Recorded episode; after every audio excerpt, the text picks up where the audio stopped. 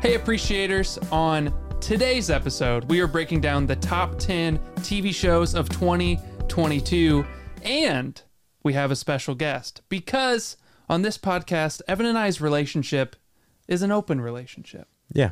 We're not monogamous podcast wise. No. We're- And I mean, your beef from last Well, week yeah. shows that we're not completely monogamous. Well, if anything, the beef has opened me up to the idea of bringing in a third Right. to this podcast relationship. Sure, sure. This podcast relationship. Right.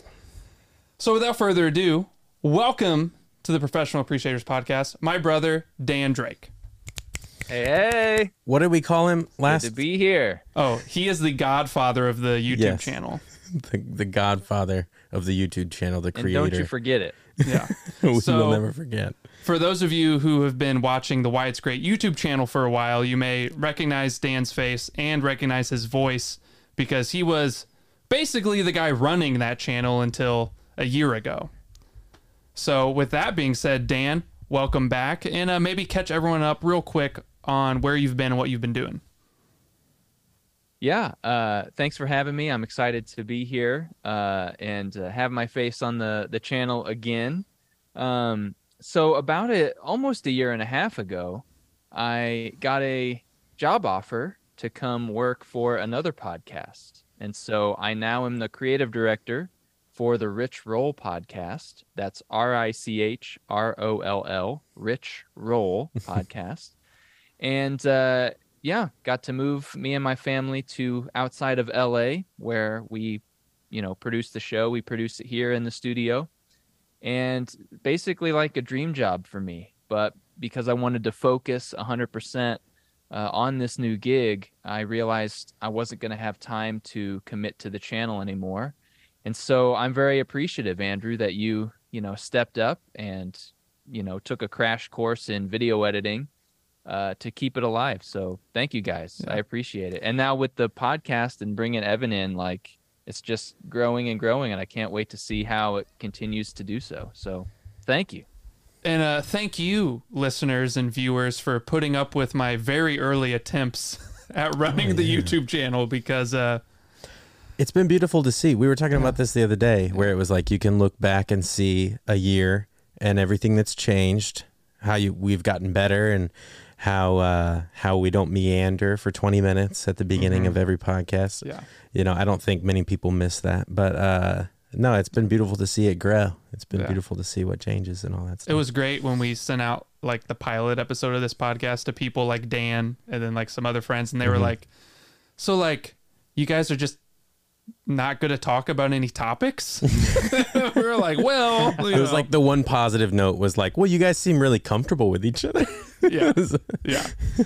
All right. Well, the You got reason, a good, you got a good banter. Yeah. yeah, yeah, yeah. yeah. there you well, go. you think you know guys who've been friends since like sixth grade would sure, have some kind of repertoire, you know, sure. There you go. uh, or r- rapport. There you go. It's late. Dan's Dan on his Hollywood time yeah. has us in the Midwest up really late at night.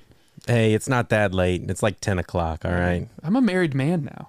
Does- That's late. Man. that means you go to bed early. yeah. Yeah. As soon as you sign that document, boom, all your energy Going to bed before Yeah. before ten o'clock. It actually day. says on the. I don't know if you looked at your marriage license. It, it says like you agree to falling asleep by 10 p.m. every night. I did not read the fine print because I don't. I do not follow that. Well, That you know, rule. I'm a, I'm a stickler for those kind of things. I got you. Anyway, uh, we were saying about not meandering. Yeah. for the first twenty minutes of the podcast. Yeah. yeah. We got to be extra professional with Dan here. Right, right, right. Yeah, yeah. So again, like I said at the top, we are breaking down not the top five, not the top seven, because who would do that? We're talking the top ten TV shows of 2022. Get ready to be here for three hours. Yeah. So real. oh qu- yeah. yeah, it's gonna be a while. so real quick, just so everyone's on the same page, we're each gonna go down our list from ten to one. One being our favorite TV show of 2022, and we're gonna have Dan go first, and we're just gonna go in order. He's, he'll say his 10, then we'll go 10 down the line. You guys have seen this before. This isn't groundbreaking. I think you got it. Yeah. So there's been a lot of great TV this year or this last year. I haven't been able to keep up as much as I want, so I'm really looking forward to hear what Dan and Evan have to say. Uh, they've watched a little bit more TV than I have. So, Dan, you are our guest. how about you start us with your number 10? I'd love to do that. Before I dive into my 10, though, I just want to say for the listeners, uh, after we're done with all of the, the top 10s, I'm going to list my top five underrated shows of 2022. And I think uh, I think you're going to want to stick around for that list because there's some gold on there. And I'm also going to give a few honorable mentions. So just wanted to plug that here at the top in case you ever get bored with what we have to say here. You might just want to skip forward to the end so that you hear that gold of the underrated shows of Yeah. 2022. Oh, they're definitely not going to get bored because we have some eclectic lists here. Oh, I yeah. would say. We're, there, there's going to be some stuff you've never heard of on these lists, man. yeah. Yeah. Well, okay. Here we go. Top 10. My number 10 is a little little known show called House of the Dragon. Wow, number 10. You went number 10. How much good TV are you watching? Holy crap. You went 10 with that. All right. Okay, why I is sure it did. why is it barely making your list? It's barely making my list because and I, you know, I used to be ashamed to admit this and now I am no longer ashamed. I wear it proudly that I'm a little fantasy allergic Mm. uh, in my That's true. viewing habits with media. I'm not the biggest fan of Lord of the Rings, and uh, really anything set in like a medieval timesy kind of world is just it's just not my thing. Um, I hear you, man. House of the Dragon, however, captured me. And if it's higher on, you know, one of y'all's list, we can talk about it more later.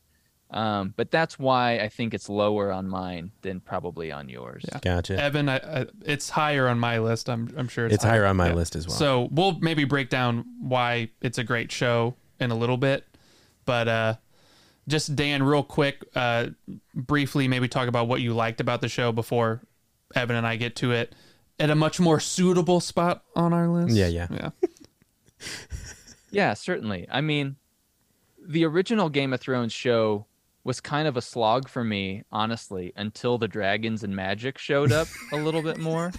I mean, I Talk about really- talk about like the most diametrically opposed take anyone's ever had about that show. Dude, I tell you what, Game of Thrones, what a slog. The Red Wedding, pff, I could barely stay awake. Uh, I mean, it's good. It's a top, you know, show of all time, certainly.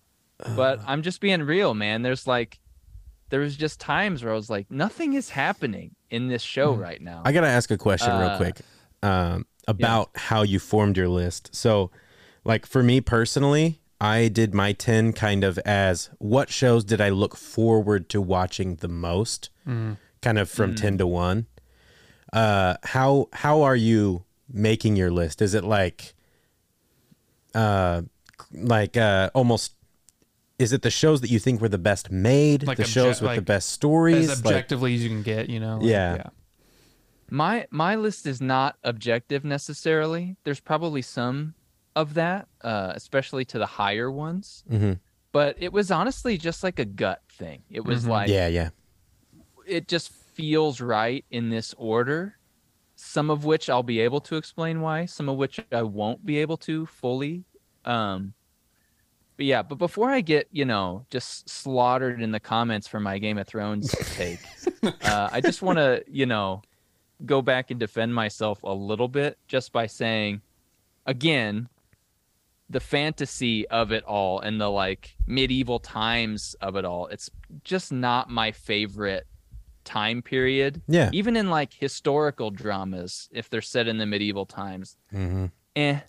Like I really had to watch Monty Python and the Holy Grail a few times before I even liked that and could appreciate it. Let- That's how like allergic I Dan, initially Dan was am like, Can we I'm things. gonna- stick to one insanely popular thing that you dislike at a time? Uh, Let it be known, this is the man who started the channel. Why it's great. exactly which is why there's no video on monty python and the holy grail no but i i do really love that movie now and there are i've found ways into those stories just over the years because i didn't want to be like i just hate all these things and i'll never like it um so anyway when I really started to fall in love with Game of Thrones is when they would do crazy things. They would kill like main characters. Like at the end of the first season, um, Oh, with Ned Stark, I was like, okay, this show is doing something groundbreaking. I like that. mhm. Um, and I found things to appreciate about it. But when like the dragons and like the magic and stuff really kicked in in the later seasons, which I know have their flaws, but it real like I was just starting to like it better. So House of the Dragon strikes me as a show that from the get go has those pieces that I like the most um, from the first one, but also has the deft storytelling hand of the first few seasons of Game of Thrones. So I feel like it's kind of like, for me at least, the best of both. Mhm. Um, and you get that right from the get, from the start. All right. Well, yeah, Evan and I will definitely talk a little bit more about it when we get to it. But Evan, how about you put us back on on a more solid ground here and uh, tell us your number ten? my number 10 uh and and i struggled with the with the 8 9 and 10 slot because there was just so much good tv this year but i had to go with something from the flaniverse. Ooh, and i put midnight club at number 10 Mm. uh and i i really liked this season of tv it was something that really stuck with me. Uh i thought about it a lot after it ended. Um and the more i thought about it the more i liked it. Um at first initially i didn't think it was the strongest season of horror that he's Right. done uh for uh for netflix but i really ended up enjoying it. I like the story. It's something different and uh and that's my number 10 All right, real quick, Dan, was that on your list at all? It almost was, but it is not on my list. It's not on my list. It almost didn't make my cut. Only because I never finished it. and in my defense, in my defense, oh my god. in my defense, I was primarily watching it in November, and once I hit December, remember I had a little event called a wedding on the 10th of December. Ugh. and Excuses. I just every show I was watching just dropped, and you know all of December went by, and now I'm like, I, I need to get back to it, but it was just you know I've been away too long. All right. but I was liking All right. what I was watching. Let me tell you why it didn't make my list. It's because even though I really enjoyed it, number one, like you said, Evan, it wasn't as scary as I was hoping from a mm-hmm. Flaniverse thing. yeah Number two, it just really, really pissed me off that they got canceled. Mm. And so when I was making the list and I'm like looking at a you know a master list of shows to pick, mm-hmm. my gut was like, mm, it, it- like now I have a little bit of a negative view of the show just because like it makes me sad yeah Right. when I think about the fact that it got canceled. Yeah, that I mean, well, and I he had big plans for that. So I, from what I Did you guys read that article where he laid out what his next seasons was going to be? No, because I didn't finish the I show. I all I had read right after I finished the first season, which was pretty quick after it came out, because I just really like what he does. Um, all I had read was that this was the first season of uh, like a horror season that he's done that he wanted to make more seasons in this world. So like in Yeah. like the Midnight Club world, he wanted to expand that. Mm-hmm. So that was exciting to me because I did, you know, the end of the season does leave a couple of questions. Kind yeah, of. So there's Yeah. an article he wrote. I forget for which publication, but he he like lays out here's what happens in season two, and here's what would have happened after that. Hmm. yeah. So I'll have to I'll have to send Yeah. that to you because he an- Yeah, he answers the questions. oh yeah, send it to me. yeah. for sure. Yeah, I haven't read that. No, but yeah, it, it made it on the list for me. I've got a deep love for uh for the for for our boy Flanagan. Yeah. And uh, he's got a little project called the Dark Tower that he's going to start working Dude, on. Now that is Which exciting. we need to maybe make it its own podcast Yeah, when we yeah. talk about that. Yeah, But, yeah, uh, yeah. For sure. All right, my number ten is Stranger Things season four. Oh, okay. Uh, and the reason it's number 10 on my list and not higher is mostly because like we talked about when we did a podcast episode about it is mm-hmm. I thought it was a step up from season 3. Yeah. I really enjoyed it, but and this is kind of a critique of Stranger Things as a whole, it really relies on archetypes and storylines and and story structures of larger pop culture. So, mm-hmm. like I talked about how it really does do the whole Empire Strikes Back thing, mm-hmm. and it relies on other 80s storylines to kind of move its characters forward. Yeah. And though I think it uses that familiarity well, it also still at the end of the day feels a little kind of familiar. And I think all the other shows on my list are more original. And so mm-hmm. that's why I put Stranger Things at 10. Gotcha. Stranger Things is another one that almost made my list, but is not on my list. Yeah, it almost made mine as well. Uh, Sadie Sink, MVP of that season. She was really I was gonna say that man. She was amazing in that season. She was so good. Yeah. Yeah, I don't get me wrong. I loved it, absolutely loved it. We blew right through it because uh, we it actually came out when we had COVID. Oh, it's perfect. like- We were just able to go one after the other uh, over like two days, and then the break, and then again. yeah. Um, but yeah, there was just too many more things that I thought were better. Yeah. Yeah, and that, and real quick, I don't want to make this too quick of an aside, but I think its bingeability made it a little bit more disposable in my mind because a lot of the shows Yes. on this list aren't bingeable shows. And it had a longer discourse, had longer time for me to really think about each episode. And I think that actually works against Stranger Things because I almost forgot that it was a 2022 show. You know, I almost um I I wasn't in a hurry to watch it for whatever reason. Whenever it came out, I just didn't feel like I was in a huge rush to like hop on Netflix and start watching the episodes. But I heard people start talking about how like savage the the violence and like the gore was. And like honestly, That's your alley, man. I was like, let's test this out. Let's see. let's see. All right, well, let's get See, this. I, I uh, get into a debate with some people here about like, should you watch things week to week or Mm. should you binge them? And like some people here, even like on a week to week show, will wait until they're all out and then binge it. But I've done that before. it depends, you know. For- yeah, for that reason that you just said, Andrew, I'm I love week to week watching. yeah. Yeah. And so I feel like Stranger Things is a show, like you said, that would have benefited from week to week. Yeah, I feel like, uh, and Andrew, maybe you'll experience this, but like my rhythm is my wife. She goes to bed earlier than I do, so like I eat dinner, and the only the max number of episodes I get is two episodes a night. Mm-hmm. So Right. it's like I get two, and then I'm done, and we don't come back to it until like either the next night or a couple days later. So I've actually found like for TV watching, that's been like a really good thing. So I'm like not binging five episodes in a row. Yeah. Yep. Well, let's get this show on the road so it's not a nine hour podcast. Yeah. Dan, Yep. Here we go. My number, number nine, nine. and I'm gonna, I'm gonna, I know I'm gonna make you angry with this. oh, no. Oh no. Oh, My number nine, Barry. Number nine? Number nine. I actually haven't seen Barry, so You still haven't gotten to see. Oh, really? I haven't seen it, man. You're both off the podcast. I know, I know, I know, I know, I know. All right. Why is Barry, Barry, is incredible. It is so well made.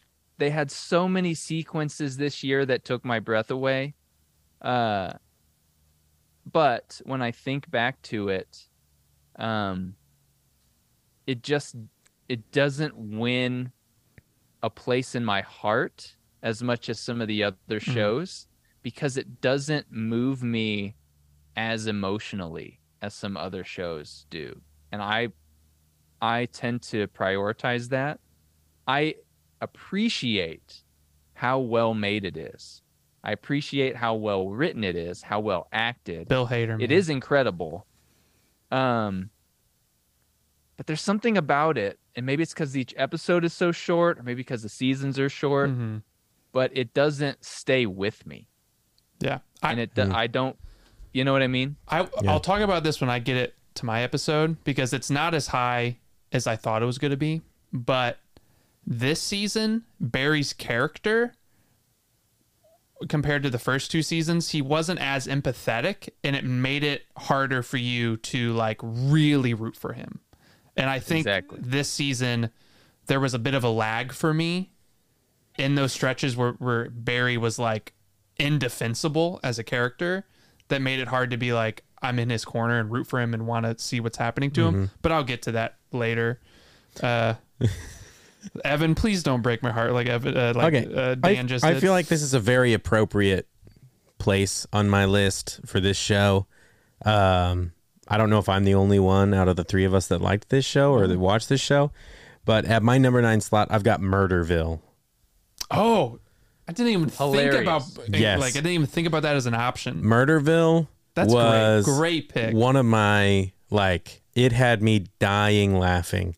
Like it's Yeah. one of the only comedy TV shows that had me like howling out loud uh this year and they just released an hour long Christmas special.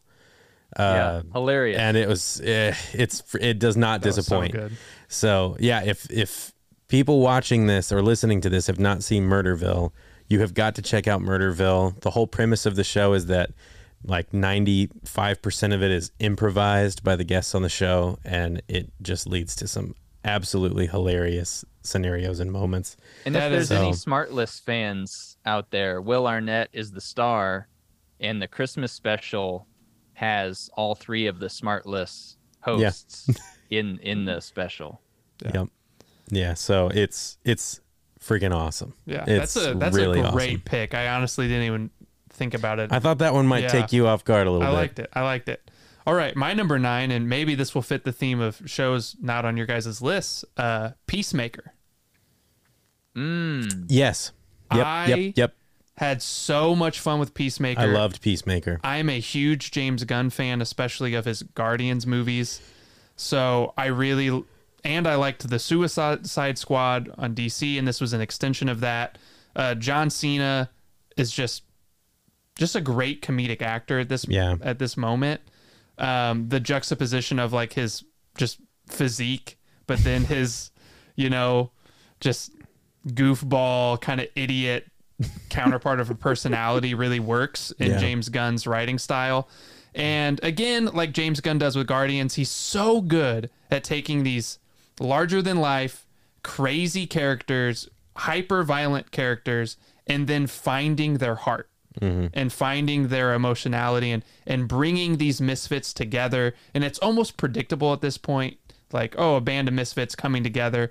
But he just finds a way to make it work Yeah. and I don't know. I just I was just having a blast with that show. Yeah, I loved that show this year. It almost made my list. Yeah. It's very Yeah, it is not on my list either.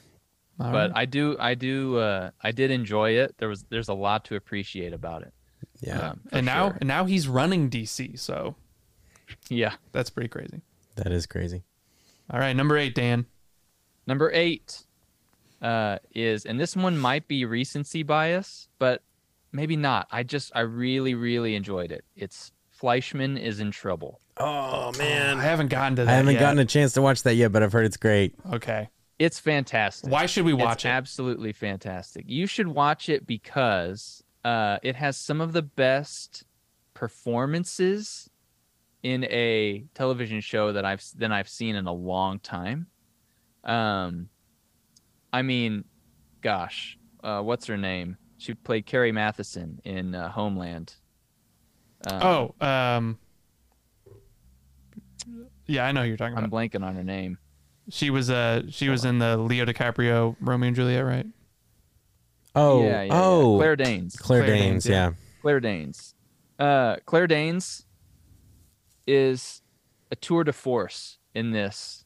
She is like the freak out queen. If you liked Homeland and you love to see her just like freak out, like she took it, she Mm. cranked it to 11 in Fleishman is in trouble. And it's uh, Jesse Um, Eisenberg. Jesse Eisenberg is is great, and here's what's here's what's the best about the performances in the show is that the the show is told from one of the characters who's a friend of Toby Fleishman. So Toby Fleishman in the Oh. beginning is framed as the protagonist Oh, and it's being narrated by his best friend and so you get the story of his divorce and the disappearance of his wife from his perspective like through the eyes of his friend okay. Lizzy Caplan Yeah. Gotcha. and so she's narrating it so you're you're already one step removed through you're getting the best friend's view hmm of Toby's perspective. So that's a second layer of the divorce to Claire Danes. And so you're realizing I'm only getting one perspective on this relationship, and it's what Toby tells his friend about. Oh, That's see what I'm saying? Wow. And so yeah. uh as the show goes, Lizzy Caplan like I don't want to give too much away, but she's a journalist in the show and she starts peeling the onion layers back, seeing more perspectives, and they do a cool thing where like you start to see scenes that you've already seen but from a different perspective and so the performances are even different. Oh, I gotcha. I, okay. This is gonna be the next yeah, show yeah. I watch. Yeah. That's cool. FX, right? It's great. Yeah, I think so. yes, Okay. it's, I watched it on Hulu. Yeah, Man. FX on Hulu. I got to get into that. Yeah, that sounds really good. All right, Evan. Uh, okay, so number eight, I am I'm almost positive this is the show is a show neither of you have seen. I'm going with Outer Range. I didn't I watch loved it. Outer Range. Josh Brolin. I feel like Outer Range. You've you saw it. Wow, that kind of surprises me. But you you watch so Yeah. much TV. It seems like this year. My one gripe about Outer Range is how dark everything was on net. Like Yeah. it's everything on Amazon is just too dark. But like like literally, I was sitting in a pitch black room with the screen completely dark. Like I don't know what's happening, and a couple of times that was really terrifying. Wow. because I was like, everything is dark. I can't see a damn thing. I have no idea what's going on. Uh, but no, I loved that show. It is reminiscent, not at all in, um, it, not at all in style, but like of. It almost reminds me of like a Lost type of mystery, kind of like Mystery like box. what Yeah. is going on? Like i have no idea what's happening. I don't know the rules. I don't know like like that's the big thing is i just don't know what the rules are in this scenario. And i just loved it. And as the show unfolds um it just gets more and more interesting and fascinating. And uh that show is a little bit of a slow burn because josh brolin plays everything so close to the chest. It's a very slow burn. but it's well worth it by the end to kind of understand a little bit more what's going on. And also, I'm just a sucker for like they they blended the modern with kind of the classic western aesthetic, and I love that aesthetic. And it just hit me in all the right places.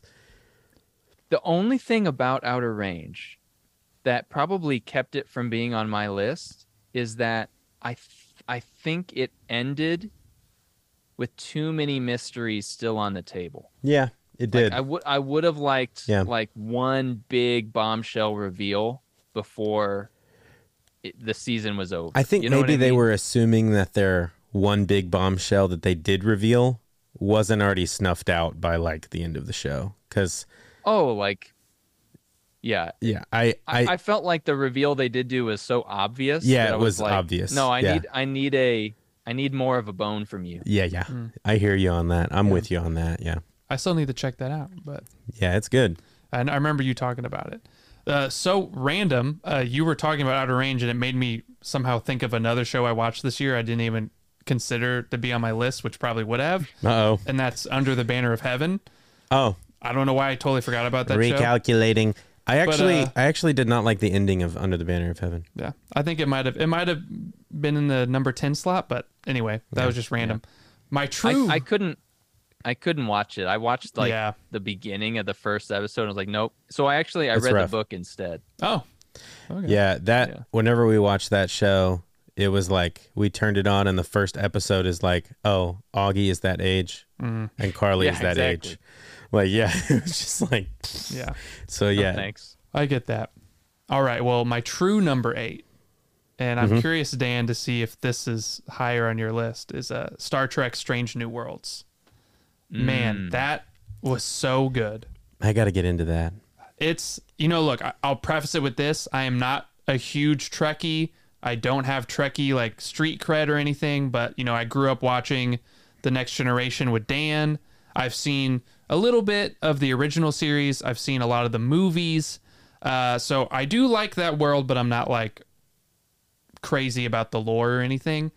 But uh, as someone who's been trying all the new Star Trek shows, this is the one that finally clicked and one that was like, okay, I am going to watch every stinking season of this as they release it Yeah. because it's 10 episodes. They understand what makes Star Trek work, which is that that Twilight Zone quality to the storytelling where uh, they're exploring all these different new settings and worlds. And so each episode is its own little self contained Twilight Zone kind of uh, moral lessony type thing, all while still building a larger arc of Anson Mount's character playing Captain Pike and his internal conflict with knowing his own death and how he's going to confront that future. And the season finale was just like I like Dan as a big Star Trek fan. What did you think of that season finale where you get introduced to? Uh, well, I don't know. Is that a spoiler? It's I don't think so. You It's get all right. you get it's intro- on yeah. articles. Yeah, you get introduced to uh, Kirk, like a new younger version of Kirk, Gotcha.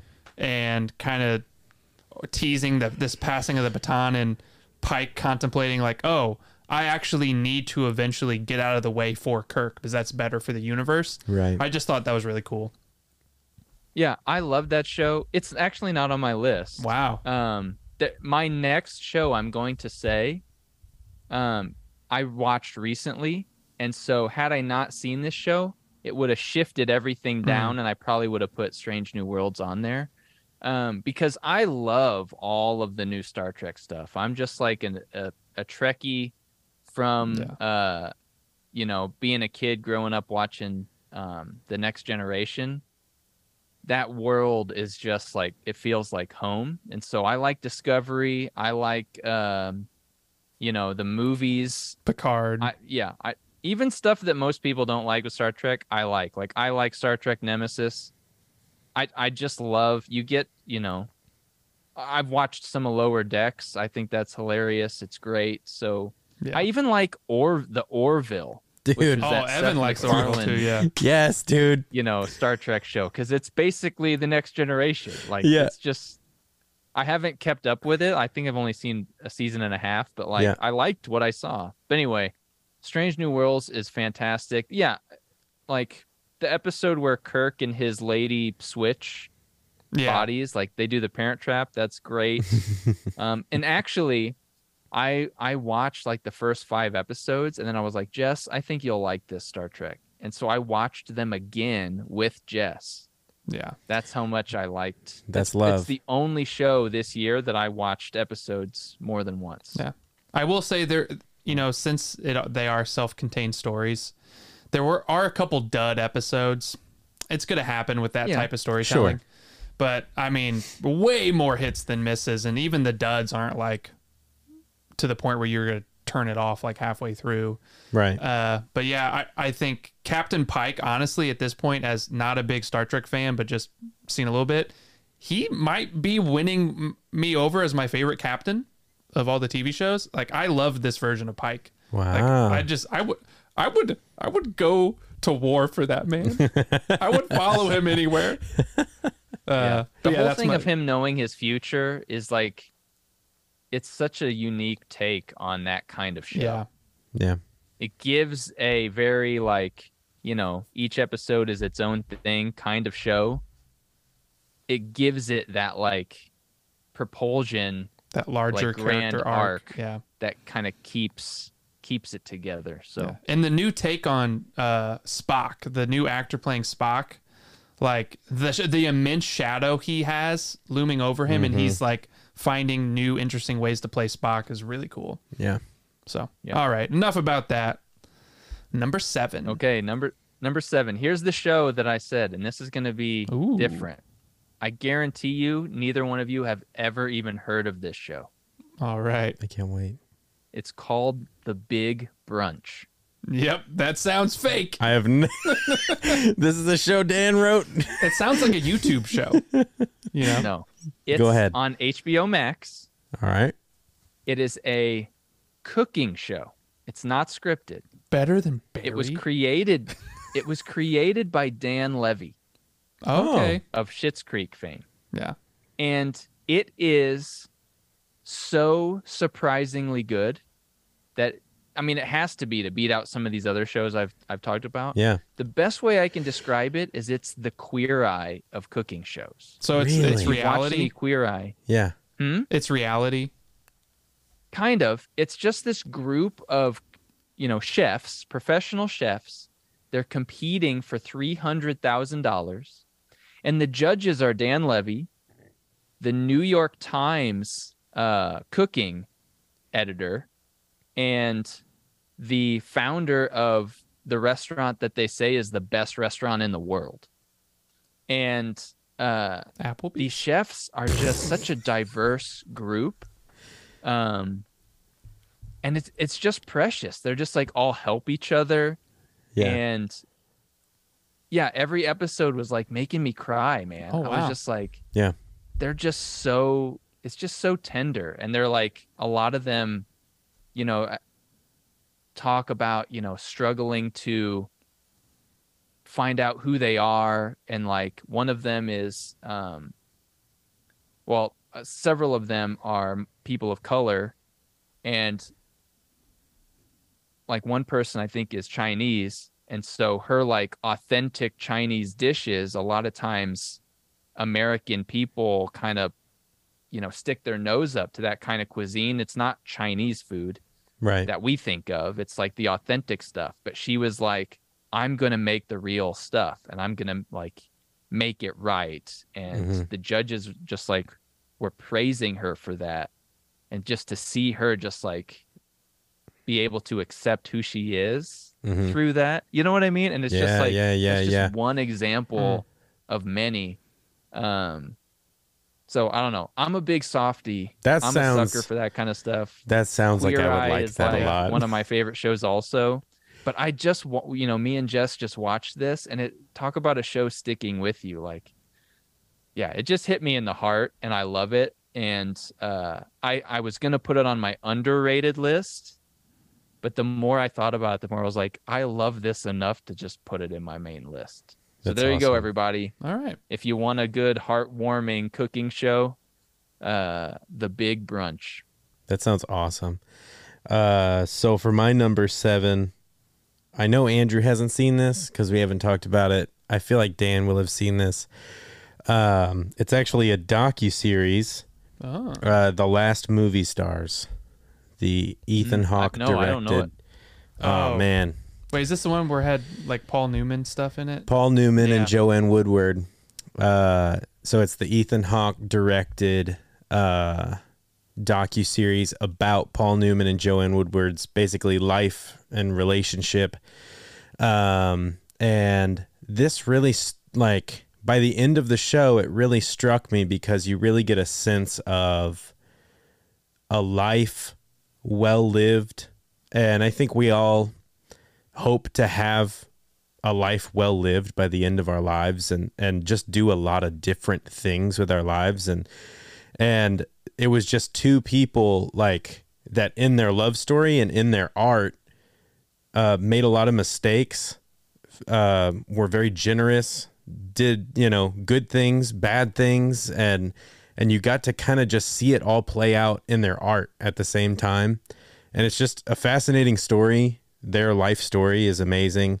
Ethan hawke approaches it with such uh reverence really which is cool and refreshing and really felt like um he really felt you could tell a conviction about finding the heart of what this docu-series was supposed to be about and how to kind of honor that story.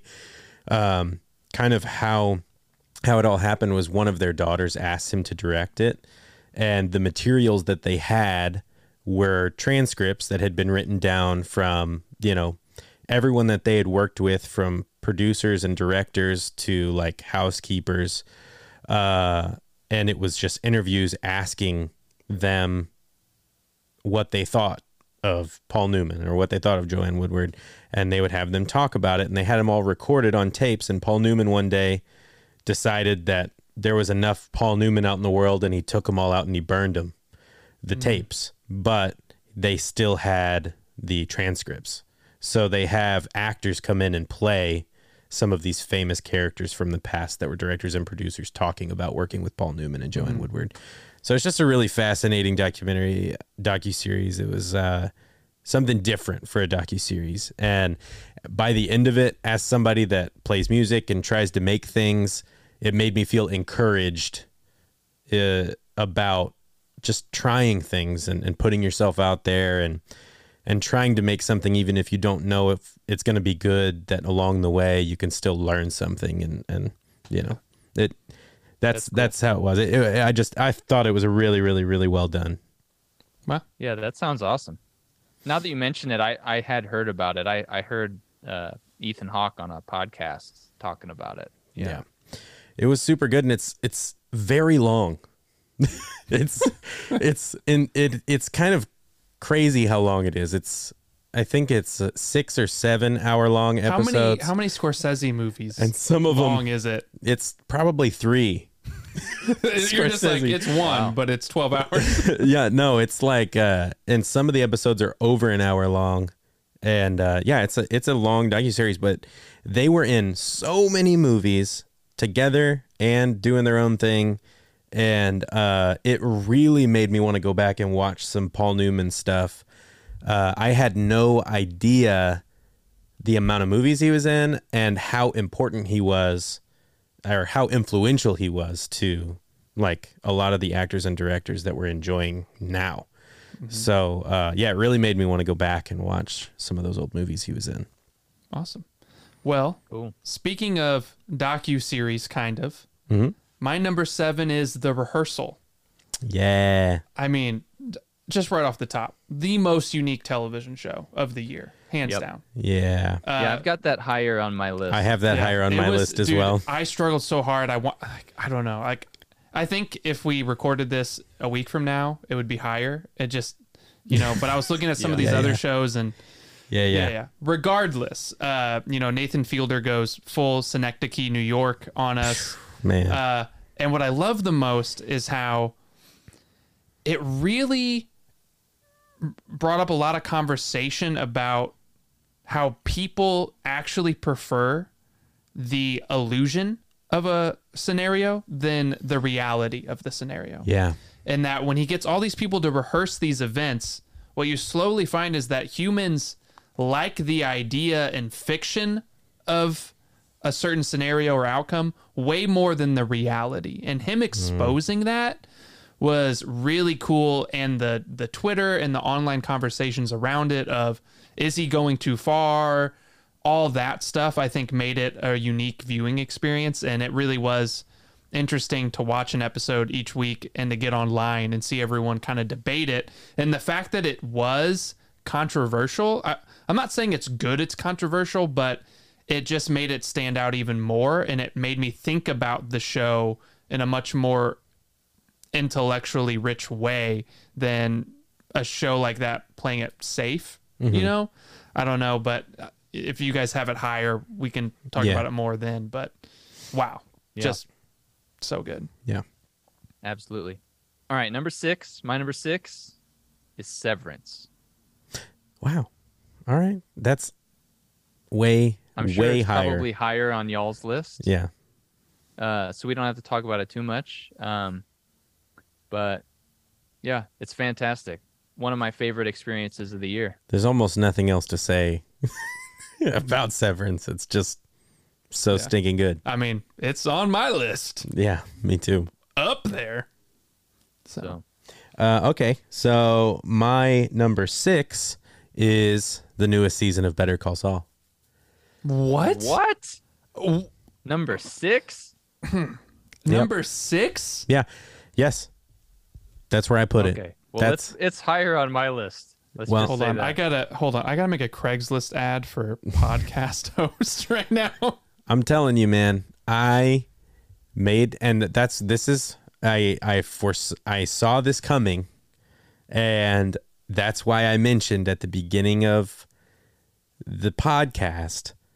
I made this list with in mind what did I want to come back and take another bite out of every week or every like what did I mm. think of in the morning? I want to go home and watch this. Yeah, you're not And- helping your case for me. I'm sorry. I'm sorry, but that's that's just personally. It's just how I felt Yeah. about the very very last season of Better Call Saul. That it's number six. It is very. It is excellent television, top tier, excellent, distilled, pure television. But it's my number six, and that's just how I feel. I mean, I can respect it. I, I've had some some crazy takes here as well, but uh, yeah, man, I um, I had something I was gonna say, but I I, I lost it. We can cut this out. Your but- memory was uh, Uh, wiped by how uh, horrible Oh, of a decision. I remember. No, I remember now. Here, so just pick it up here. Yeah, man, I I uh I get it. I had some I've had some hot takes here as well. Um but this makes me very excited to see what the rest of your list is. I know, right? No, I, I actually think that we're gonna really start to line up here shortly. I think we're all going to Yeah, get yeah, pretty maybe. close. I swear, if you have like like Bing Bong's Playhouse is like number four or whatever weird show, I'm gonna be so mad. Oh my gosh! You don't Bing like Bong's Bing Bong's Playlist. Playhouse? Oh, you guys What are the heck? uh, You're to Bing- Apple Bing TV Bong's Plus. Playhouse. You're crazy, man. You don't like Bing Bong's Playhouse? Yeah. So, Andrew, you're up, buddy. Number six. Are you recalculating? Okay. Um. There's some egg on my face. I didn't put a number six. Oh, My list goes ten nine eight seven five four three two. Wait, hold on. Well, I don't want to show you So- my list, but Do you want to go with Under the Banner of Heaven? there you go. I I literally wrote out ten through one without a number six. What is wrong with me? uh, Um, yeah, so now, I don't, I don't even know what to do. Uh, yeah, so let's just let's just say Under the Banner of Heaven would not have been my number six, but it would have been my number ten. it's in the top ten. So yeah, let's let's say that would have been ten. So then the rehearsal would have been my six. You know, so okay, there we go. oh my, what is wrong? with Well. Just- my number five is the rehearsal. Hey, me too. Oh okay, yeah. so I wasn't that far. Sorry off if with I rehearsal. ruined it, Yeah. uh, ruined Yeah. the progression, but that's also my number five. But uh I mean, yeah, just to pick up the thread and I don't have to talk that much more about it, but it's it, it was the most unique television experience of the year like Andrew Absolutely. said.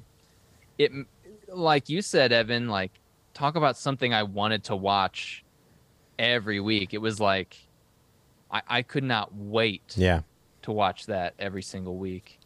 And it was actually also surprisingly moving Yeah. Yes. like especially in the later episodes um i like i loved in the first episode it kind of set it up like it was gonna be okay every week is gonna be this yeah, yeah, yeah. where i'm gonna have a new person every week and we're gonna just do this Yeah. rehearsal Different thing. And I was like i'm on board that sounds cool Yeah. and then as it went where it was like okay another episode about this woman in the house another episode about this and it just kind of evolved there is a shot where like a young kid goes down a slide and then it's like no no the older kid goes down the slide and then it's the young kid again Yeah. and I, it like moved me and i was like oh my gosh like Yeah. The part Oh, the part man. that got to me the most probably was whenever he um he wanted to redo parts of the child's youth that he missed. exactly Yeah. And that part really got to me where I was just like, "Oh man, just like this idea that he's doing a rehearsal and he can do whatever he wants and he can go back and live years 3 through 6 again. Mm-hmm. But like when you have a little kid, you can't get a single moment that you miss back. And it just like really drove that home to me and I think for him he felt the weight of like well I didn't get to experience this time. I didn't get to experience these years. What could I have done better or what could I have done different? And that part of the show, and I think it was towards the end of the show, maybe the last episode, um, just really got to me. Yeah, I thought I Yeah. thought it was and when the when the boy moving. was like uh i want him to be my real dad Oh man. like Yeah. the show got so real That Yeah, like, dude. this is the show anticipating the critique of the show, Yep. Yeah. highlighting the negative aspects of what he's of what he's doing and addressing it head on, but Mhm. not giving a neat like tie a bow on it answer. Yeah. Because even rehearsals of life don't have neat answers. Yeah. You know what I mean? Yeah. And it's Yeah. just like it was just a moving to to see him highlight how um like not even a rehearsal of life goes the way you expect. Yeah. Um, even rehearsals can be messy and nuanced. Like it takes a rehearsal to show you the truth and the true reality of life. You know what I mean? Yeah. Like, Yeah. Yeah. there's a play on words there somewhere I was trying to get, but Yeah. you get what I'm saying. Yeah, I uh, there were several moments watching that show where I was just like there's no voice like his. Like there's no perspective. Like there's just no show like that right now. Like there's nothing you can compare it to. It's singular. Like it's it's just really really it's the best reality TV you can watch. Yeah. Nathan Fielder's just on another level, man. Like Yeah, dude. we're I don't know, like we're just so lucky that he's Yeah, I was crazy. thinking Yeah, I don't yeah. know. I was thinking So that was yeah. Dan. That was your number five, and that That's was your my num- number five as okay, well. So I guess I'll just go to my number five then, and I did include the number Are you sure five. you wrote a list. Yeah. yeah. oh my gosh, seven to five. I I work in banking. This is uh, great. Okay, Oh my gosh. so my number five is Barry. Uh, All right. I think Okay. that's a more appropriate place for Barry. Uh, though it is a little low for me because Barry season one and season two, like if I would have made a list of my favorite shows of those years, Barry would have been one or two easily. Like I've Barry each season's been on previously has been like, in my opinion, the best TV has to offer. Um, and this season, even with Bill Hader directing more, um, and uh, getting getting to see him evolve as a visual storyteller has been really cool. But when Dan brought it up again, I think there was something to where there was a little bit of a lag in the middle of the season where like I just was like so turned off from Barry as a character mm. and also from his girlfriend, the character I'm, I'm forgetting her name now. Like they just like they almost like went too far beyond the line and I was like just feeling gross Right. all that being said, they bring this season home so well, and the season finale just like, like I had to like turn around and rewatch it. I thought it was so good, and it like just surprised me. Um, so it's number five. I I still am a little shocked that it wasn't higher on my list, but I think that's just a testament to 2022 and How some of the TV other has shows. been this year. Yeah. Yeah.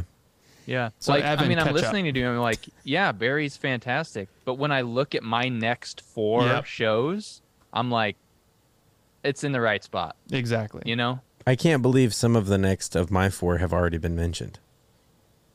Oh wow. So you're all Mm. flipped around. Yeah. Yeah. All right, Dan. Will All right. bring us home. Bring us into the Number Number, four. four. The Bear. Me too. That's also a show I didn't get to yet. What? I didn't get to it, man. Dude. It's so it's such an easy watch and it's so stinking. I actually have seen it twice. I saw it I watched Really? it once. I actually watched it once in a day.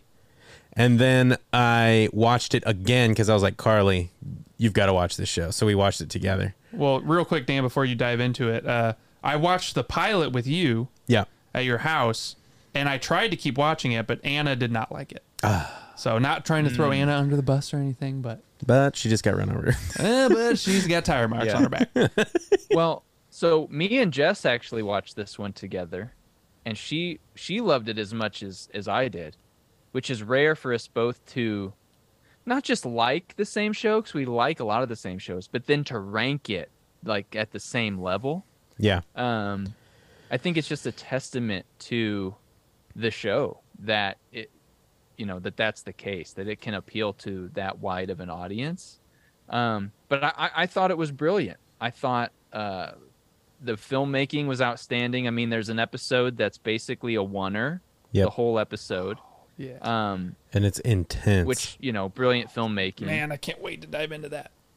the whole um, set is this small kitchen and so you can get this like really claustrophobic kind of feel that just ratchets up the tension in a lot of these things. Plus, the story is just so rich and complex, where you've got these characters that are so similar because they come from the same place yet have grown apart so much to then have them forced together like it it really is a pressure cooker. Hmm and to just watch that simmer and then boil by the end of the show is um it's just kind of it's just a master class on writing.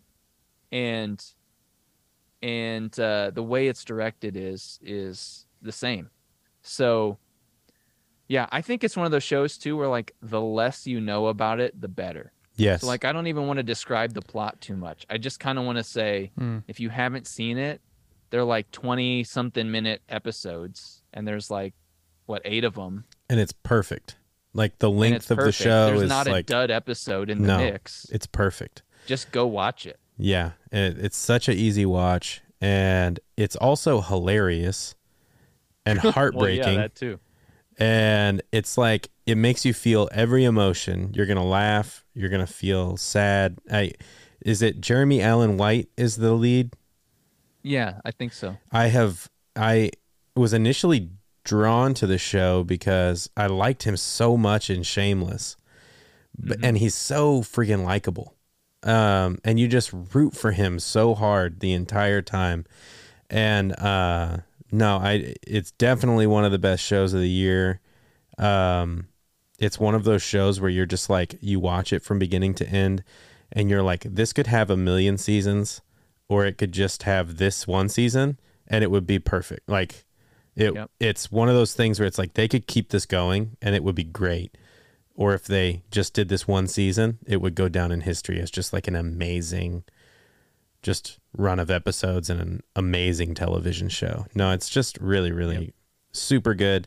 They do a great job of just helping you as an audience like fall in love with each character in the kitchen, which uh, I think is so parallel to what working in a kitchen must be like. Um, one of my favorite like celebrity chef kind of people was a producer on the show, Matty Matheson, and uh, I know they worked really hard to make it be as accurate as they possibly could in the kitchen. So I think that's just like an extra layer to me that always helps me enjoy the show more whenever I'm watching it is just knowing like there was a ton of attention to detail and um, it's just so stinking good, man. If you haven't seen it, just go watch it. It's easy. Just watch it. It's easy. Just Yep. watch. It's an easy watch. It really you is. open your It's like- eyeballs and you stare at a screen. it, well, and you talk about like a show that like keeps you coming back for more. Like For I did not. Oh, I just want to take uh, another bite. but uh no, yeah, it was like at the end of every episode, it was like, there's no possible way I am not turning on the next episode. Evan, Evan, you're like the guy at the mall kiosk with the free samples of Yeah. the bear. Just one He's more. Like, just have a little Just bite. one Have more. a little bite of the bear. Exactly. Yeah. No, Andrew, you're crazy for not watching it yet. You got. To watch. I know. I want to, man. Uh, okay, number four, right? Yep. Okay, my Yep. number four, House of the Dragon. Nice. there you go Uh, Evan and I already made a podcast and video on this, so I'm just going to reiterate what we said there. But I, I think uh, they made such a wise choice, making the dramatic tension boil down to like these three or four characters who are all related. And once you get past the first episode, you know what all those characters want. You know how all those characters rub against each other in the wrong way. And thinking about how some of those storylines go, that was not an appropriate. Uh, and rub against each other in yeah. other ways. I was gonna say, uh, knowing how that goes, uh, using the term "rub together" uh, was a bit of a misstep on my part. But uh, yeah, but how all those characters conflict with each other Sure. because you instantly know what they want, what their desires are, what their weaknesses are, and strengths. And I, I don't know. Talk about a masterclass in writing as well because it's just so simple and where it's like, okay, we're gonna bring it down to one house. We're not gonna go to twelve different parts of Westeros and twelve different cities and all that stuff. It's they're related. They're fighting for the throne, and they all have these different wants and needs. And here's how they conflict. Boom, put them in a room, see what happens, and it's just pure drama at its finest. And it's almost a little kind of pulpy in its in it's a soap opera. Maybe not pulpy, but it, it's very soap opery at times, Yeah. but like in a very elegant way. I, I don't know. Evan, is it higher in your list too? It is. Uh, it is higher on my list. Okay. Yes. So you can get to it. When, Yeah. uh, when you get we'll to get it. to it later. But yeah, love love House of the Dragon. All right. Number three. This is getting exciting. uh, my number three is Andor. That's mine too. All right. Yes. Dude, I'm so happy you had Andor high up on your list. Oh yeah. Andor. Is it higher on your list, Evan? I have not yet seen it.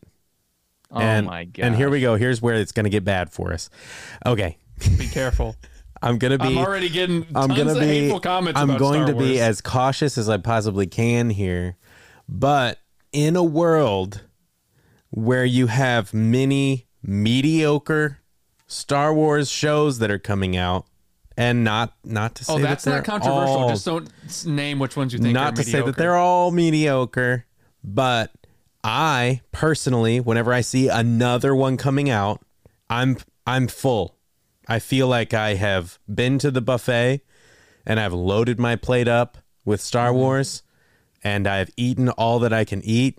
And whenever I see another one drop, it's just kind of like I'm just stuffed. I I don't know if I can do it. So I I relate to this, Evan, because when it first came out, I was like, no thanks. I'm not watching this because Yeah. we got burned on and I am gonna name drop because I don't care. I got burned with Obi Wan Kenobi. I was like, yeah, this is gonna be amazing, and it was shit. it was bad. So uh it was bad. He's not even he's not even sugarcoating it at all. He's just going straight in. we got burned. So when Andor came out, I was like, nah. Mm-mm. Yeah. I also knew that Boba Fett was going to be terrible, so I didn't even watch it. Yeah. So uh, There's a couple That's where I episodes was in coming there from. that are good, but I I watched like, a couple I'm not episodes. gonna watch Boba Fett, and Obi Wan Kenobi's terrible. Andor, sorry, prejudged.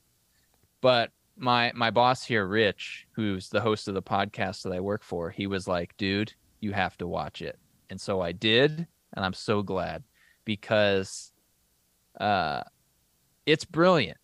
Like we've been saying that, but from so many of these shows, Mhm. um, but it's a it's a it's a Star Wars show that uses almost none of the major tropes of Star Wars.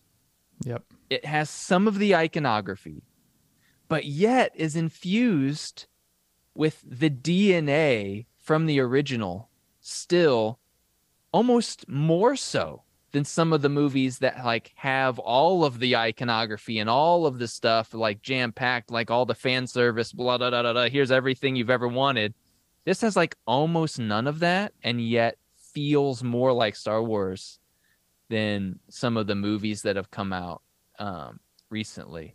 But beyond that, even is the fact that like there have been there was so Andor has like you know every two or three episodes is like a mini arc and then you're on to another like mini arc mm-hmm. and the arc in the prison was one of the most thrilling things i've ever seen in Yep. any tv or movies like it's up there to me with like a mission impossible movie like it, it's like that Dude. kind of level of Man, I got so much more when TV he, to watch. When when, when they're in that hallway and you know Yeah. something happens and then all of a sudden uh Andy's yeah, I'm trying to be vague. Yeah, but when yeah. Andy Serkis, you know the Andy moment I'm talking no. about.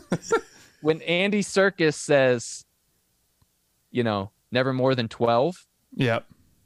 that line sounds so boring out of context. That was like the most thrilling line I'd ever Well, heard. dude, no, no. This show had some of the best monologues in TV in a long time.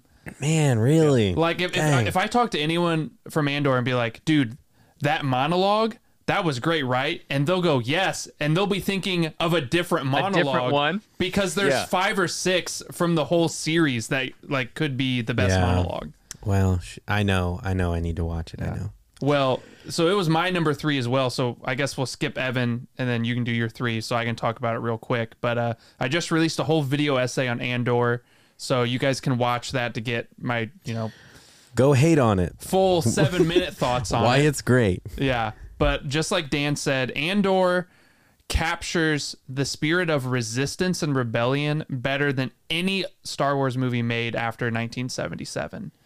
And I say this in the video, but it's so true that every subsequent Star Wars movie or project, especially the Disney ones, are trying to recreate the feeling of you watch, watching Star Wars as like a fan having already seen it. You know what I mean? So they're trying to recreate that feeling you have of remembering Star Wars. Not you actually watching it for the first time, but recreate that feeling of you thinking about your memory of Star Wars, right? Mm-hmm. Whereas Andor goes, we don't care about your memories of Star Wars. We want to capture what made Star Wars great originally as something that was new, that challenged the status quo, and that challenged like totalitarianism and fascism and was a story for the people by the people because at the time George Lucas was an outcast underdog Yeah. he wasn't this big figure. Star Wars wasn't its own monolithic kind of, you know, juggernaut itself. It was Yeah. a smaller thing, and Andor really captures that. And if you stripped away all the Star Wars elements, it still works as a great political thriller. Yeah. Well, I'm sold. It sounds awesome. Uh, so am I going next? Yeah, so you're three. So my third one is uh, House of the Dragon. Nice. I've affectionately come to call it Hot D. Hot D. That's how it's written on my list. yeah, me too.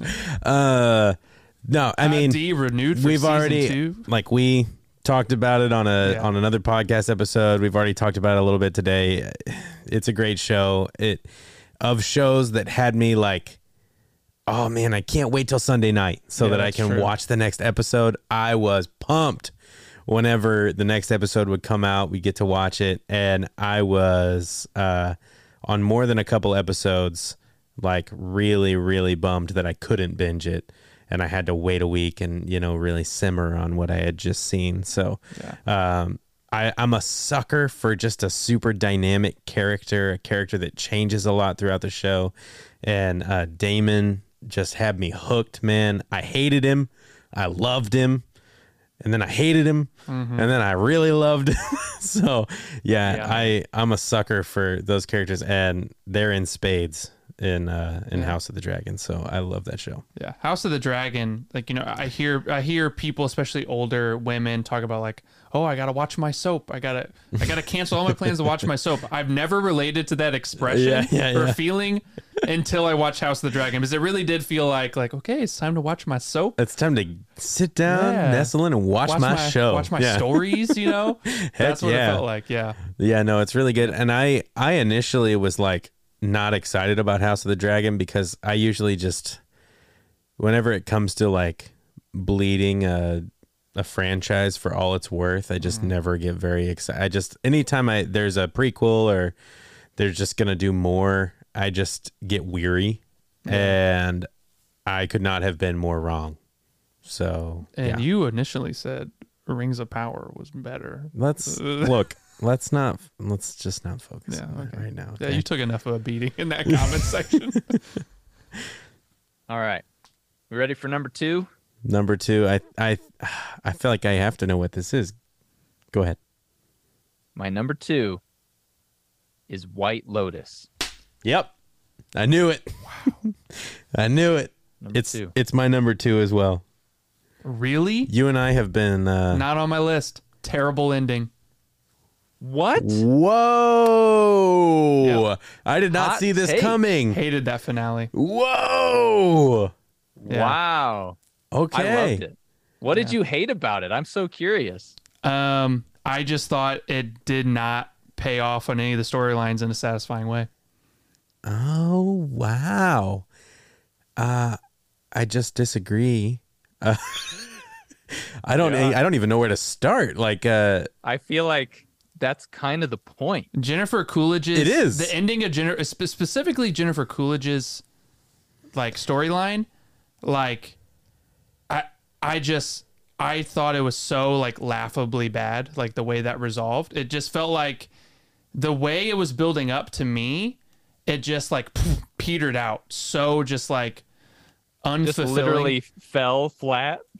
Yeah, it literally did fall flat. And then I was like, okay, well, maybe that was the point. And the more I thought about it, I was like, if it was, like, there was nothing really interesting about that being the point. And so, and then, like, the, the way, um, Aubrey Plaza and her husband and the other couple, like, theirs kind of climaxed, like, earlier than that. So then I loved how that just, ended. I like- loved how those relationships I almost ended. was like, okay, well, if that's how Jennifer Coolidge's story was going to be, like, just let's not even go there and let's spend more time with the couples and have that resolve and not have Jennifer Coolidge eat up 90% of the runtime of the finale.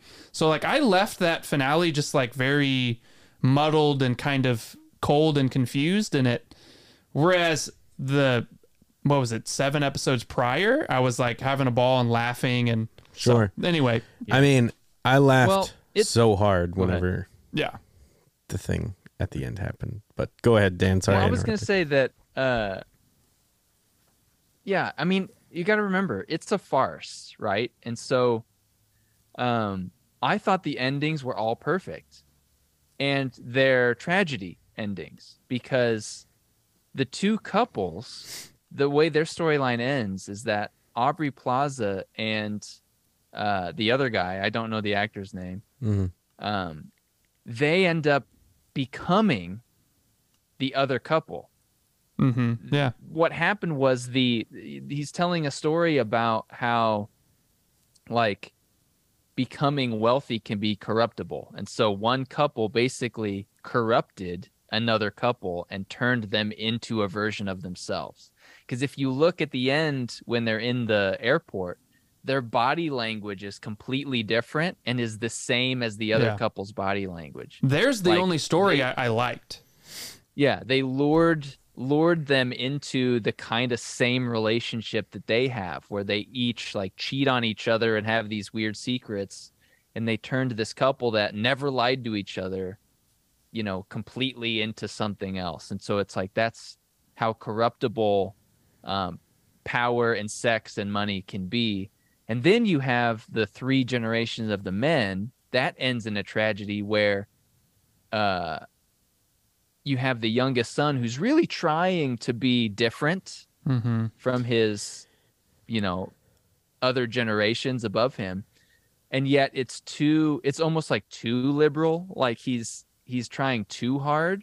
But then by the end after what he experienced like he's just you know played and then when that woman is in, walks by them in the airport you just see all three of them just completely objectify her and you go okay nothing's changing in these generations. Like the young that young man is exactly the same as the other two. Like Yeah. are you know so are we really making any progress as a society in that vein? Um and then with jennifer coolidge it was like uh it was leading that way the whole time it was like of course she was going to be the one because um you know all the little breadcrumbs it, it was like almost too obvious that i overthought it and i was like who's gonna who's gonna be the you know who's gonna die Right. and then when that happened, I was like, oh, of course. And it's so laughable. Um, but she still has her like um, moment of of triumph. You know what I mean? Like she figures it out. She um you know, swings back, fights back, succeeds, and yet her demise is her own. Like she's always been her own worst enemy Mhm. um, she was going to do something really great in season one with that employee and Mhm. then you know shot herself in the foot and just like moved on. Like she's always in relationships self-sabotaging. And since, so that for that to be the way she also uh, is her demise like makes complete sense. So yeah i loved it. Yeah, I agree completely. I I thought that uh I thought that the couples, the um the two couples, how it ended with them with there being like things that weren't said that were unspoken like that were like they never talked about it um I just felt like that was such a like for some people accurate way that we just kind of go throughout our lives. There's just like a unspoken thing. It happened. We never really talked about it, but I got even or I made myself feel better in another way and now we're just going to kind of keep going and and um and kind of like the perception is reality uh saying that you hear really comes to life with with the jealousy that he was having over something he didn't even know had happened where it's just like he perceives that, that that's the case so it's like he now cannot live with himself without knowing without a shadow of a doubt whether or not it happened but he never will and so i i loved kind of the unspoken way that that ended with those couples i thought it was great and i Yeah. agree with everything you said dan Yep. on everything else Yeah, none of three of those storylines coalesced at all very well for me. Like I, I knew what they were doing with the the three guys, the Right. the generations of those men. right I liked what they were doing with the couples. Jennifer Coolidge's story took like 90% of the finale. I mean, that's an exaggeration, but like it it took up so much of that finale and it was building up to like this like thriller with like Portia being separated with the the nephew, quote unquote, and then the the scenes on the boat and it's getting intense and then the way it just kind of like and then I was like, "Oh, okay. Well, okay. So that's what that was. Okay, let's get back to the couples." Yeah, but that's kind of. and kind then of by the time you cut back to the couples, you're like, "Oh, wait. So that did resolve? Like it almost like it left with uh, Aubrey Plaza's husband and the the other wife kind of going off insinuating they did something, and then by the time it cuts back to that story, it's already over resolved. There, I'm like. I would have liked the narrative to be focused on them because I thought that was the more interesting thematic storyline and it to have the cathartic moment on them and not to be an afterthought to what happened with Jennifer Coolidge. No, but I like the ending because I feel like it.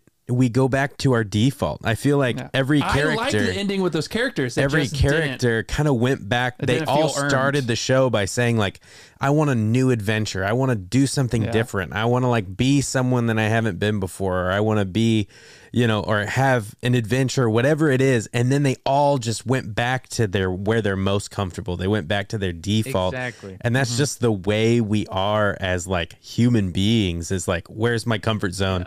I got out of it for a second and I need to find it again. And I like I like I agree with you that the Portia ending was a little bit of a letdown, but at the same time it's so true to like who she is. Yes. And she knew that by the end that she was like, I just defaulted to the same thing I always do. Yeah, I don't know. I just we felt can wrap like this up here soon. Yeah. But Andrew, you said a word in when you were talking. You said catharsis. The show has no catharsis, Yeah. and Mm-hmm. maybe that's why you bristle at it, and that's why I like it, because often in life there's no true catharsis. Right. You know what I mean? It's like Mhm. he's it's it's the you know for everything I said earlier about like things I like being moved by things and things hitting my heart and sometimes intellectual pursuits don't always connect. For some reason this one did. Like I kind of just get it intellectually what they were doing and I I enjoyed that right. of like oh Right. Like I see it and I I love what it's saying. Yeah. I guess I Um, meant and the ride to Yeah. get there was so enjoyable. I think I meant catharsis more mechanically of the storyline and how those Sure. pay off and not necessarily like the individual emotional elements of the characters because I, I do know what you're saying. I just felt like those three storylines that the season were juggling, I thought they were going to do this at the end and they all just kind of did this Yeah. and like just went three all loosely connected by the theme of sexual dynamics but boop, boop, boop.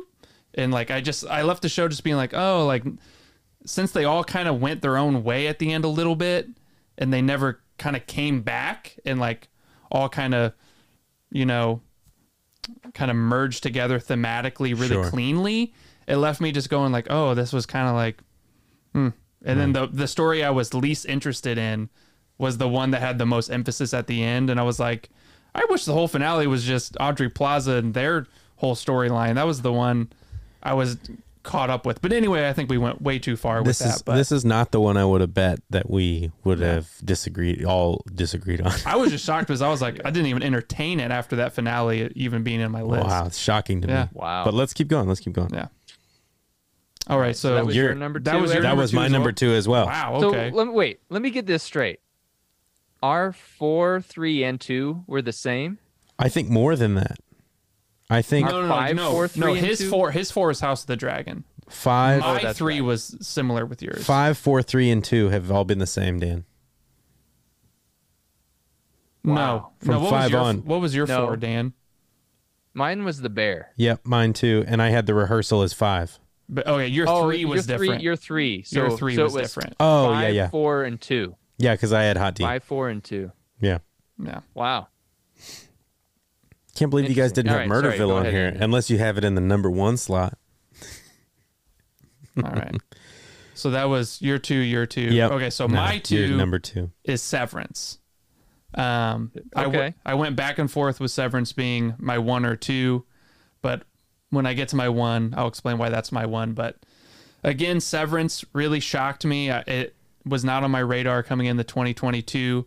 I think it's a really unique show where it takes that J.J. Abrams mystery box element but unlike shows like that in the past where it, it's driven by the mystery and then once the mystery is revealed there's kind of nothing character wise or thematic wise kind of underneath that this actually had something to say underneath the mystery and it was driven with something to say rather than just you know song and dance of oh look at this thing that's interesting that you're not going to figure out. It was all tied together very well and i was just constantly being surprised with the the world building of that office. And as someone who works in a very uh monotoned bland stereotypical office building and spends a lot of time at work what this was saying about American work culture hit really close to home with me. And that's not me saying like I hate my work. That's not what I'm saying. I'm just saying like the drone of going to work day in, day out, spending less and less time at home. Like that really hit home. And Right. so just Yeah. whew, amazing. Yeah, Severance was my number six. I don't think I I talked about it at the time, um, so I'll I'll piggyback here and just say like, uh, it did. I, think Ben Stiller is a really underrated director hmm. because the directing in this hmm. show did some really unique things, all motivated by character and motivated by story. Yep. And the best example of that is the effect that they use with the lenses when the characters are in the elevator and they switch from one character That dolly one zoom. version of themselves to the other. Yeah. They do basically like a dolly zoom effect, which changes the focal length of the lens, which makes the faces go from looking round and flat to long and pointy Mm-hmm. And I didn't go back and rewatch. I had like a theory, and I was uh, like, if I was still making Why It's Great, I would have gone back and watched and like see if I could make a video essay about this. But I'm kind of convinced that every time they shoot the character outside of the office, they're using one focal length of lenses, Mm-hmm. and every time they're shooting the characters on the inside, they're using a different set of focal length of the lenses. And when you get that elevator like shifting, you're going from one to another, and then you're using just a whole different set of lenses on each.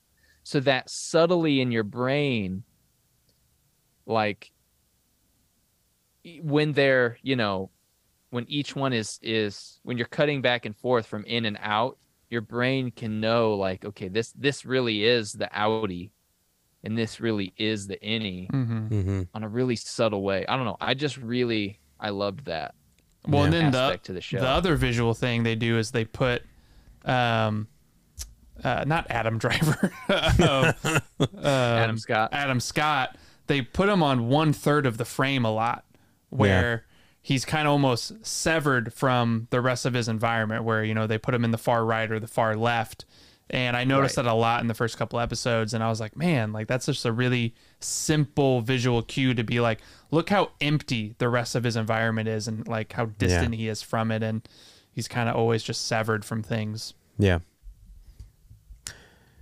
Yep, I love Severance too. Did he even make your list at all?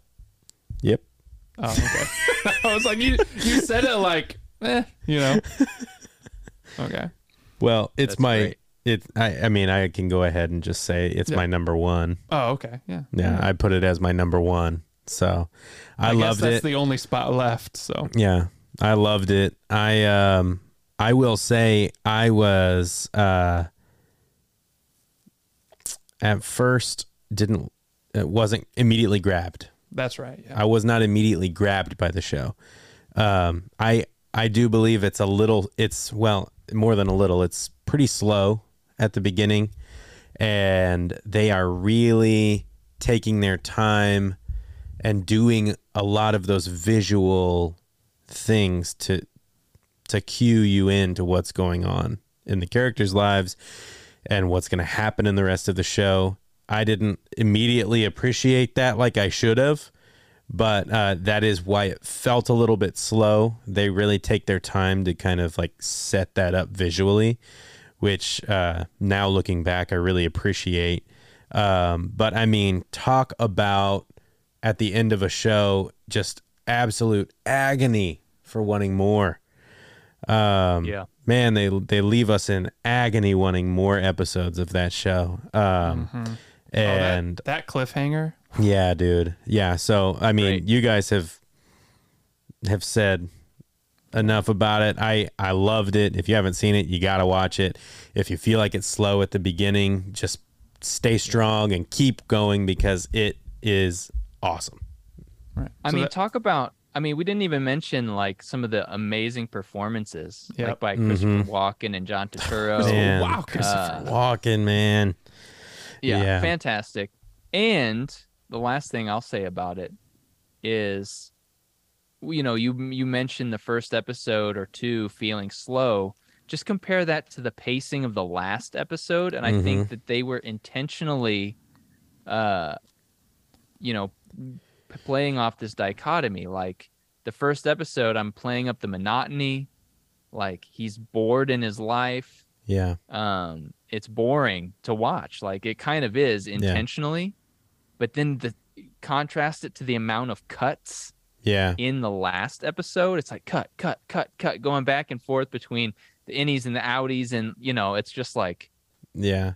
what is happening Yeah. No, I, I mean that last episode is like you said, abs it's just thrilling. It's like thrilling television. I think I paused it halfway through and just turned to my wife and was just like this is amazing. Like Yeah. this is amazing. like Yeah. I want to live in this moment forever. like this is so good.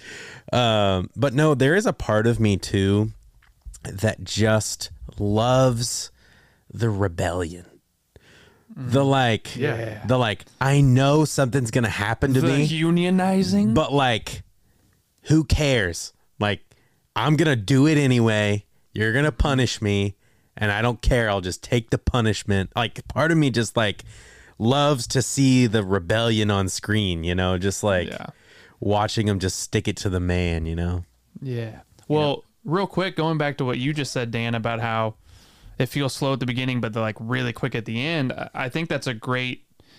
I, I think that's purposeful, like you said, because the whole point of the show is like the manipulation of time and like mm-hmm. how people experience time. Right. And so it's almost functioning like that, where you could have swore the first couple episodes were like all over an hour because, you know, the details and plot elements were kind of unraveling uh, further apart. Whereas in the last couple episodes, you're like, that was like a 15 minute episode. It just flew by. Yeah. Just like the workers and the environment.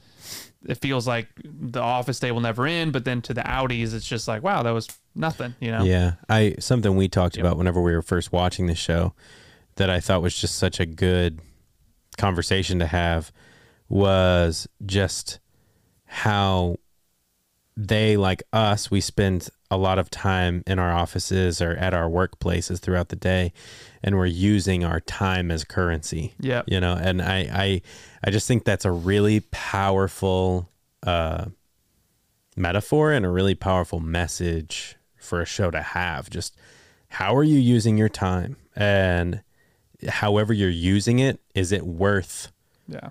wasting it if you if you feel like it's not worth it you know that would be wasting your time you know so is it, it it's it it raises a lot of really powerful questions whenever you think about things in that way is am i using my time as currency is Yeah. that Because who you are is expressed with how you spend your time. Yeah. And we think they're very different things, identity and time, but I think mm-hmm. the show's saying, no, your identity is the time you spend. yeah So, yeah.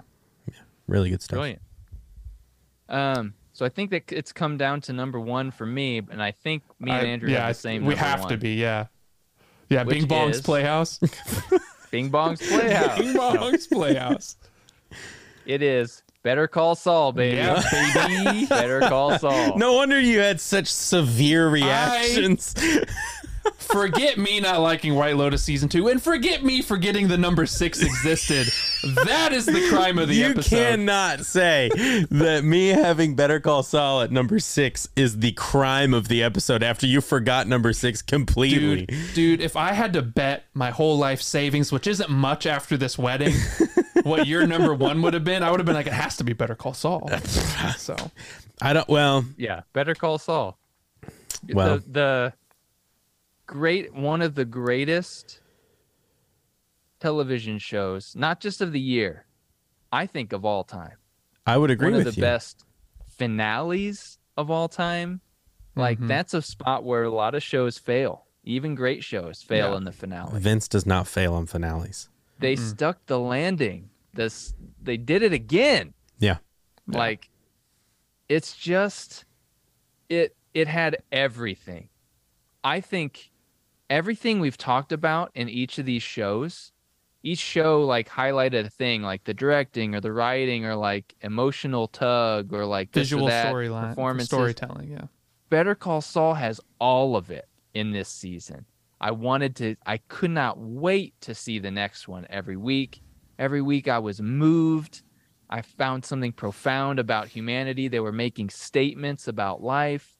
Um, and it just tied together the whole series when you think about how each series, each season started with that black and white you know vignette and you're like what is that building towards? And then not only to get like one episode to see where that build towards but to get like three or four episodes at the end hmm all in black and white shot classically like an old movie um yeah it's almost Mhm. like there's no more words to describe how how perfectly that just hit me you know what i mean and like how much they stuck that landing Right.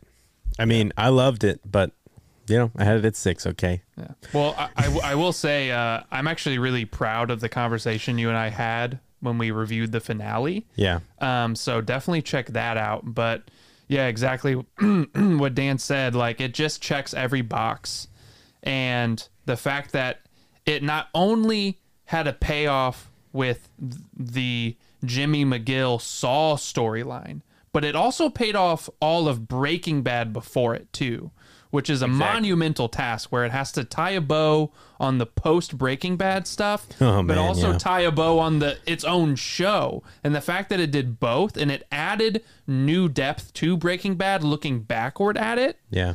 especially that scene which uh, was that in the penultimate or the finale anyway where you see uh, Jimmy and Walter have that conversation in that like bunker about Yeah. like what would you do if you go back in time like just seeing that flesh out Walter's perspective a little more and how it differs from Jimmy Yeah. and how their their their arcs are actually very different um just was so beautiful and man that final shot uh, that's that's all I can say is that final shot it's incredible Yeah. here's one small thing that's an example it's like a microcosm of the thought and care that makes the show great is that and it's really small and i don't know why it stuck out to me but in the episode in season three or four where jimmy's brother is on trial and jimmy slips that um cell Yeah. phone in his pocket yep right Yep. and he's trying to explain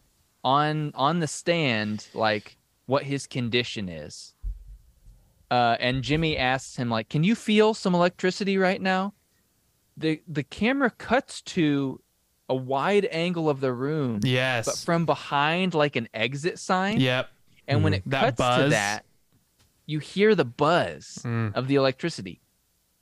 In the finale, when Jimmy is standing up and like basically showing that he's changed and he's confessing now, he mentions his brother. And as soon as he mentions his brother in that speech, it goes to the same shot.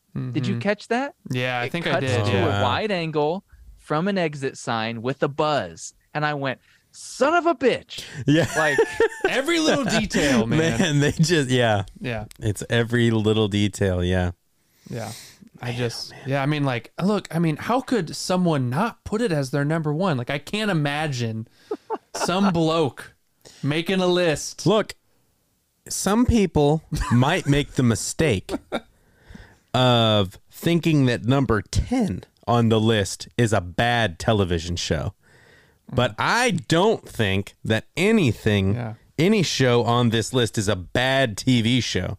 They're all amazing. And you asked me to list them, Here, and I did, and that's what happened. here's all what happened. I actually pulled a number six from my list so I could give Evan an extra number so he could have two number ones and make Better Call Saul his one. There you go. Yeah, even though he had it. what's really earlier. interesting, Evan, like ours was so similar. I just realized your number six was Better Call Saul, and your number one was Severance, and my number six was Severance, and your and number one was Better Call Saul. What is happening? Interesting. What is really- with? Very interesting. That's so okay. weird. Well, that just reminds me real quick. How about we each go through our 10 through 1 just in succession so everyone kind of remembers like what it was before we kind of wrap it up? Yeah. cool? Sounds good. Dan, go. Number 10, Hot D. Number 9, Barry. Number 8, Fleishman is in trouble. Mm. Number 7, The Big Brunch. Number 6, Severance. Number 5, The Rehearsal. Number 4, The Bear. Number 3, Andor. Number 2, White Lotus. And number 1, Better Call Saul. All right. All right. Evan, remind us what your list was. My horrible list, apparently, according to Andrew. Uh, number 10, Midnight Club. Number 9, Murderville. Number 8, Outer Range. Number 7, The Last Movie Stars. Number 6, Better Call Saul. Number 5, The Rehearsal. Number 4, The Bear. Number 3, Hot D. Number 2, White Lotus. Number 1, Severance. You know what I will say? When we first had our severance talk, you weren't very high on it. So I'm very pleased that it, it's not only It very rose. high, it's number one. It rose. All right, here's my list. Uh, number 10, Stranger Things. 9, Peacemaker. 8, Star Trek Strange New Worlds. 7, The Rehearsal. No 6 because I'm a moron.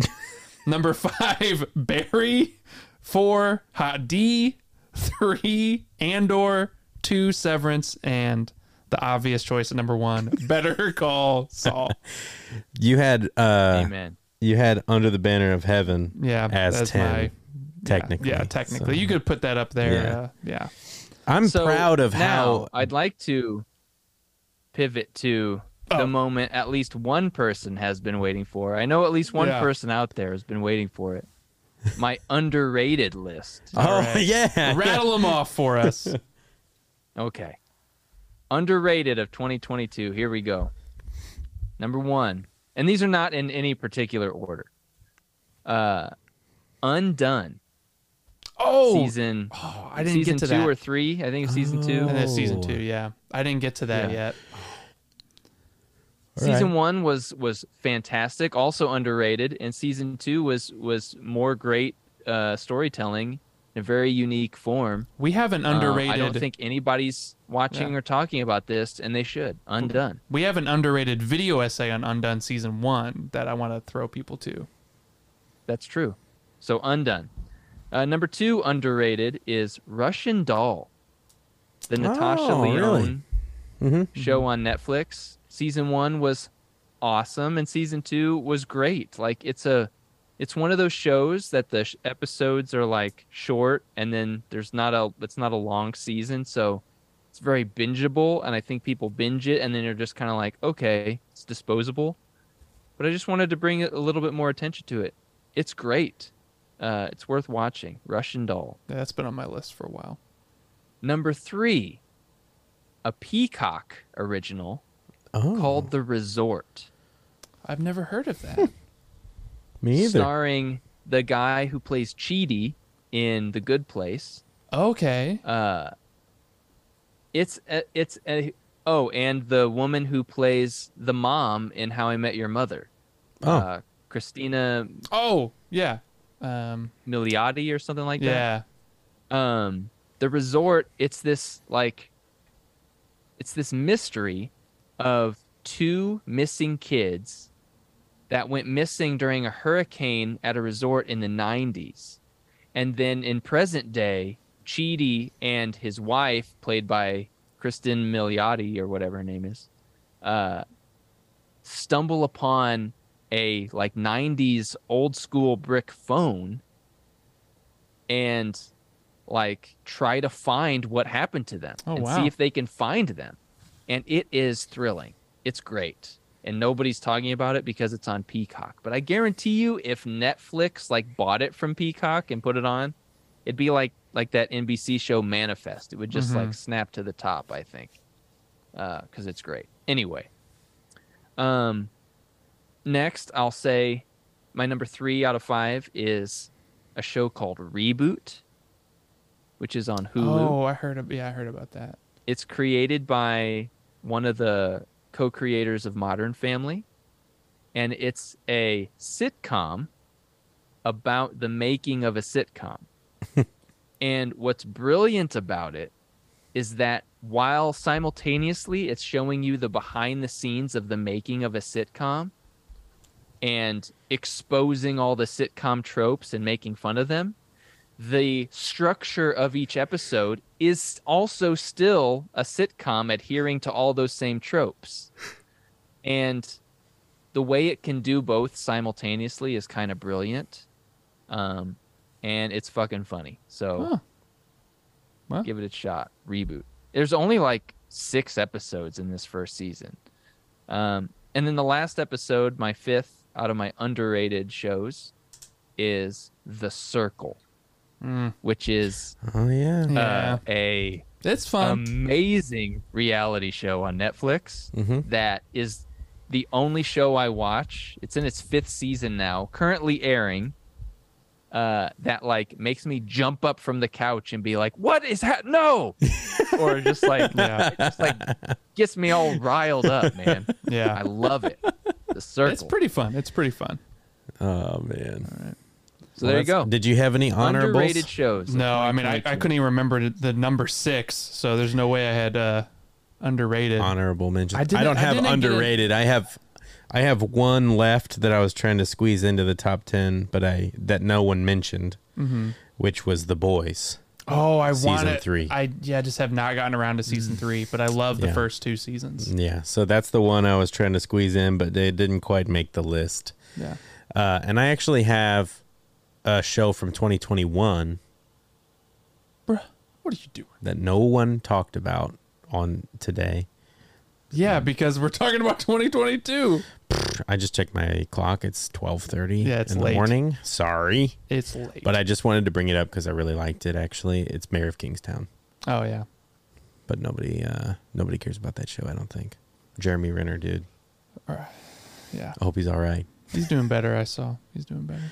If he's not okay, we're not getting the season three of Mayor of Kingstown. That's what you're worried about? I mean, it crossed my mind, but it's crossed not my what I'm mind. worried about. Yeah. Uh, Yeah. All right. Well, um, for anyone who stayed to the end of this very long conversation, I mean, we're we're almost like a you made it weird episode. Yeah, Runtime I here think we're at like this hour and a point. half. it's Uh, not that bad. But yeah, uh, let us know what your top 10 is of TV shows 2022.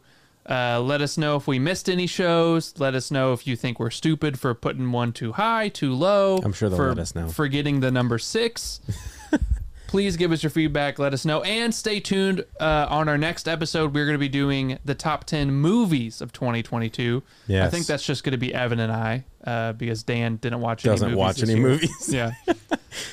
Dan could do a top Okay. four. I have something to say about that. I just I want to go ahead and uh, throw out my my uh, top five movies of 2023 okay. because I think I can already name you them can name them. because Yeah. I'm only going to watch these movies. Bing Bong's Playhouse, the movie.